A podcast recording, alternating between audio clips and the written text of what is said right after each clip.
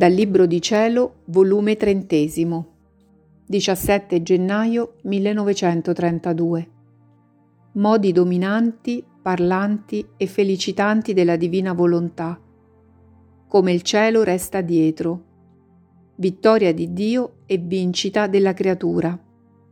La divina volontà raccoglitrice delle opere sue. Esempio di una madre che rimpiange il suo figlio diventato storpio. La mia piccola anima continua a valicare il mare interminabile del fiat divino. Ed oh, come resto sorpresa che mentre mi sembra che ho fatto una lunga via, faccio per guardare. Non trovo altro che pochi passi a confronto di quelli che mi restano da fare. L'interminabilità è tanta che ancorché dovessi camminare secoli mi troverai sempre al principio e c'è tanto da conoscere nel volere divino, che trovandomi nel suo mare mi sento sempre la piccola ignorantella, che appena ho imparato le vocali della divina volontà, e forse le consonanti, le andrò ad imparare nella patria celeste, che spero di raggiungere subito. Oh, come vorrei modi per muovere a pietà tutto il cielo, perché finisse il mio lungo esilio. Ma del resto, fiat, fiat, fiat. E il mio sempre amabile Gesù, avendo di me compassione, mi ha stretto fra le sue braccia dicendomi Figlia benedetta, coraggio, non ti affliggere troppo. Per ora voglio che il tuo cielo sia la mia divina volontà. Essa ti sarà patria celeste in terra e non mancherà di felicitarti e di darti le pure gioie di lassù.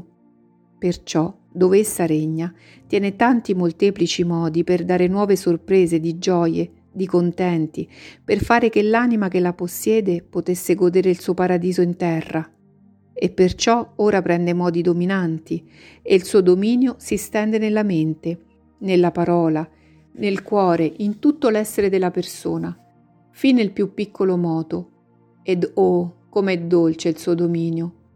È dominio e vita, è dominio e forza, è dominio e luce che si fa via, e la sua luce fuga le tenebre, toglie le sbarre che possono impedire il bene e il suo dominio mette in fuga i nemici.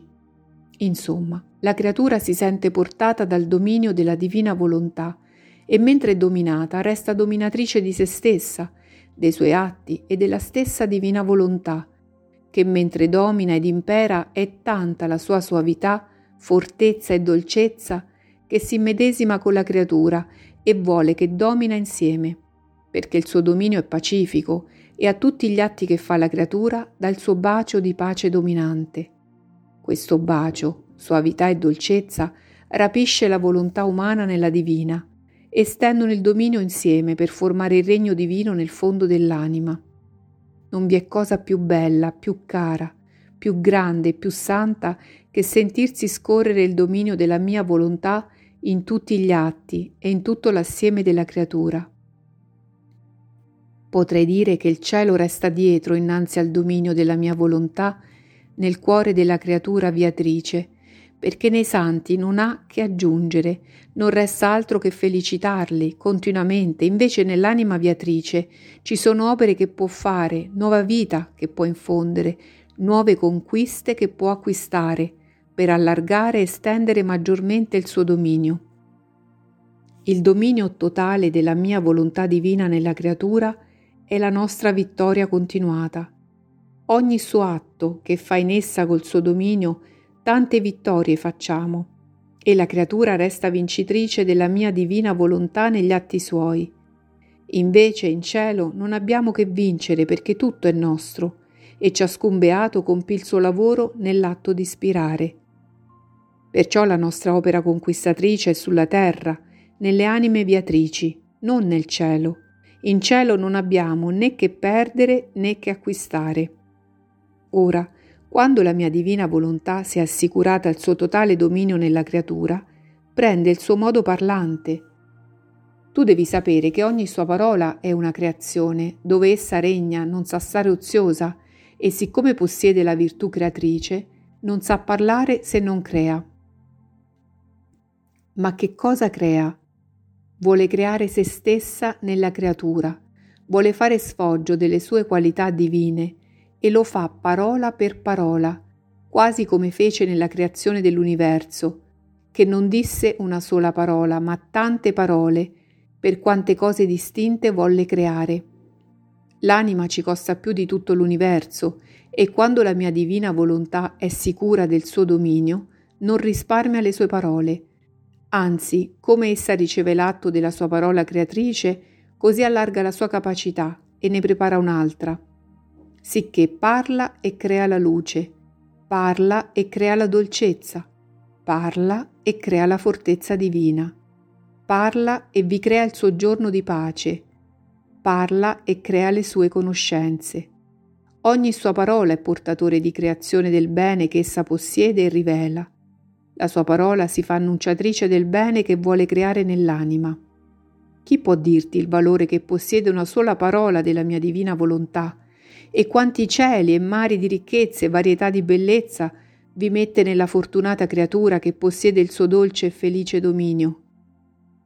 Ora, tutto il lavoro sorge la gioia, la felicità, la mia volontà, per sua natura, è pregna di gioie innumerevoli. Essa guarda la creatura che si è prestata a ricevere la creazione delle sue parole. Ed oh, come si sente felice, perché vede che ogni creazione ricevuta partorisce una gioia e felicità senza fine.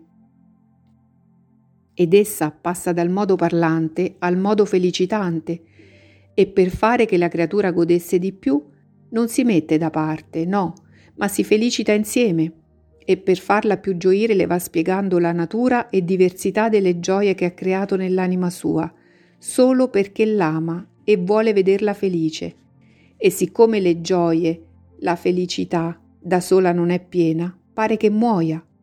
Perciò mi lascio insieme con te per poterti felicitare sempre e preparare le nuove gioie col lavoro della mia parola creatrice.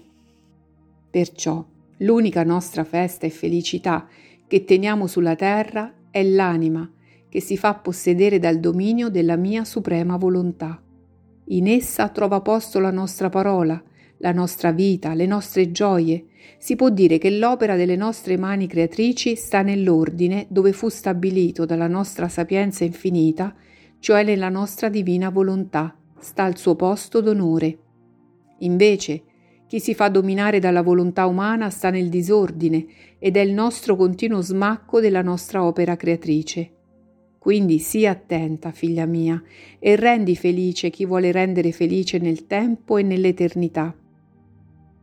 Dopo di ciò continuavo a nuotare nel mare di luce del fiat divino, mi sentivo affogare di luce ed erano tante le sue conoscenze che io non sapevo a quali di esse appigliarmi.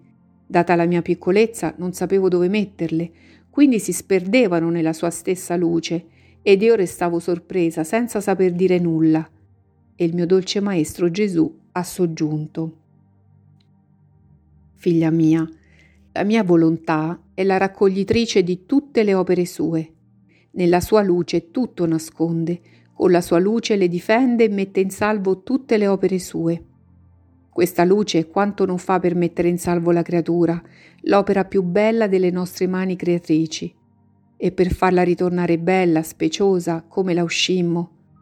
La raccoglie nel suo grembo di luce e vi getta tanta luce sopra per farle scomparire tutti i mali. Se è cieca, a via di luce le dà la vista. Se è muta, a via di luce le vuol dare la parola. La luce la prende da tutti i lati e le dà l'udito che è sorda e se zoppa la raddrizza.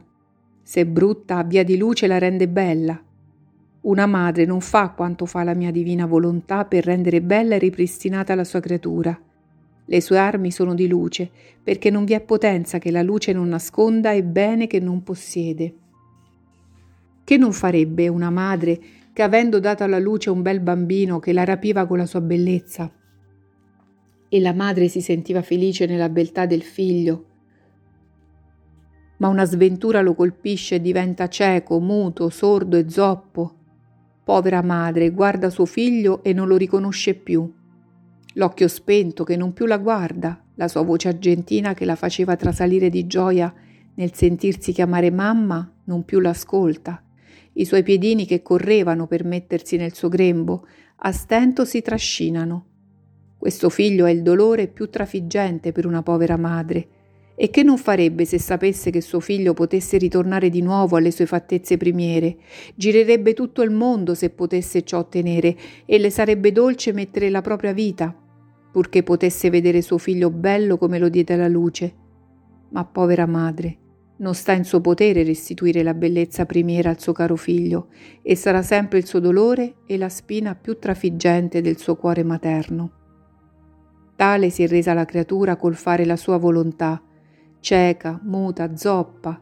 La nostra volontà la rimpiange con lacrime di luce ardente del nostro amore.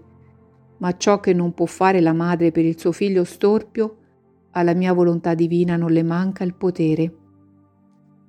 Essa, più che madre, metterà a disposizione i suoi capitali di luce, che posseggono virtù di restituire tutti i beni e bellezza della creatura.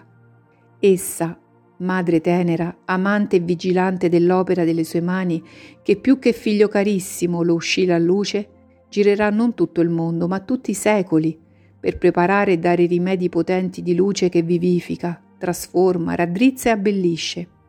E allora si fermerà, quando si vedrà nel suo grembo materno, bello come uscì, l'opera delle sue mani creatrici, per rifarsi dai tanti dolori e godersela per sempre non sono forse rimedi le tante conoscenze sulla mia volontà? Ogni manifestazione e parola che dico è una fortezza che metto intorno alla debolezza della volontà umana, è un alimento che preparo, è un'esca, un gusto, una luce per farle riacquistare la vista perduta. Perciò sii attenta e non perdere nulla di ciò che la mia volontà ti manifesta, perché a suo tempo tutto servirà, nulla andrà perduto Credi tu che essa non tiene conto anche di una sola parola di quello che dice? Tutto numera e nulla perde, e se nell'anima tua ha formato la sua cattedra per deporre le sue verità, però la cattedra primaria la tiene riservata in se stessa come il più grande tesoro che le appartiene, in modo che se tu sperdi qualche parola o manifestazione che le appartiene, già conserva in sé l'originale, perché ciò che riguarda la mia divina volontà è il valore infinito e l'infinito non può, né è soggetto a sperdersi, anzi, gelosa, conserva negli archivi divini le sue verità. Perciò impara anche tu ad essere gelosa e vigilante e ad apprezzare le sue sante lezioni.